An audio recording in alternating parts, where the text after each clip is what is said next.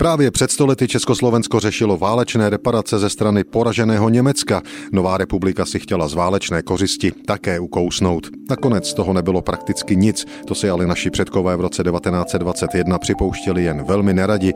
Placení gigantických válečných reparací stanovila Německu jako zemi poražené v první světové válce Versajská mírová smlouva z léta 1919. Vítězné země sumu rozdělili hlavně ve prospěch Francie.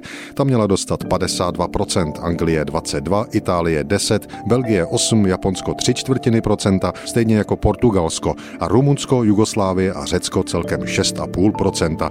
Československo si o svůj podíl řeklo pozdě, až 14. dubna 1921. Nepochybně i proto, že jako nástupnický stát poraženého Rakouska samo mělo platit, a to zhruba 750 milionů franků.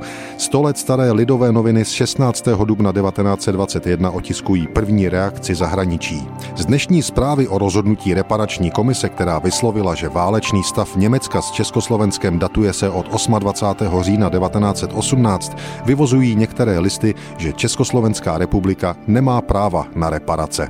Konec citátu. Lidové noviny i hned přicházejí s redakčním komentářem. Nelze popříti, že rozhodnutí reparační komise je těžkou naší porážkou, neboť za o něch 13 dní od vzniku republiky do vyhlášení příměří 11. listopadu 1918 nedostaneme částku, která by stála za zmínku.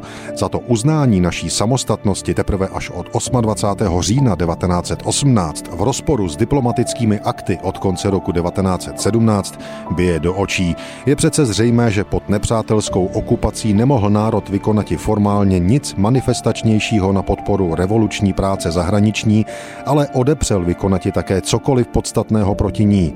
Jakmile to bylo technicky možné, provedli jsme převrat.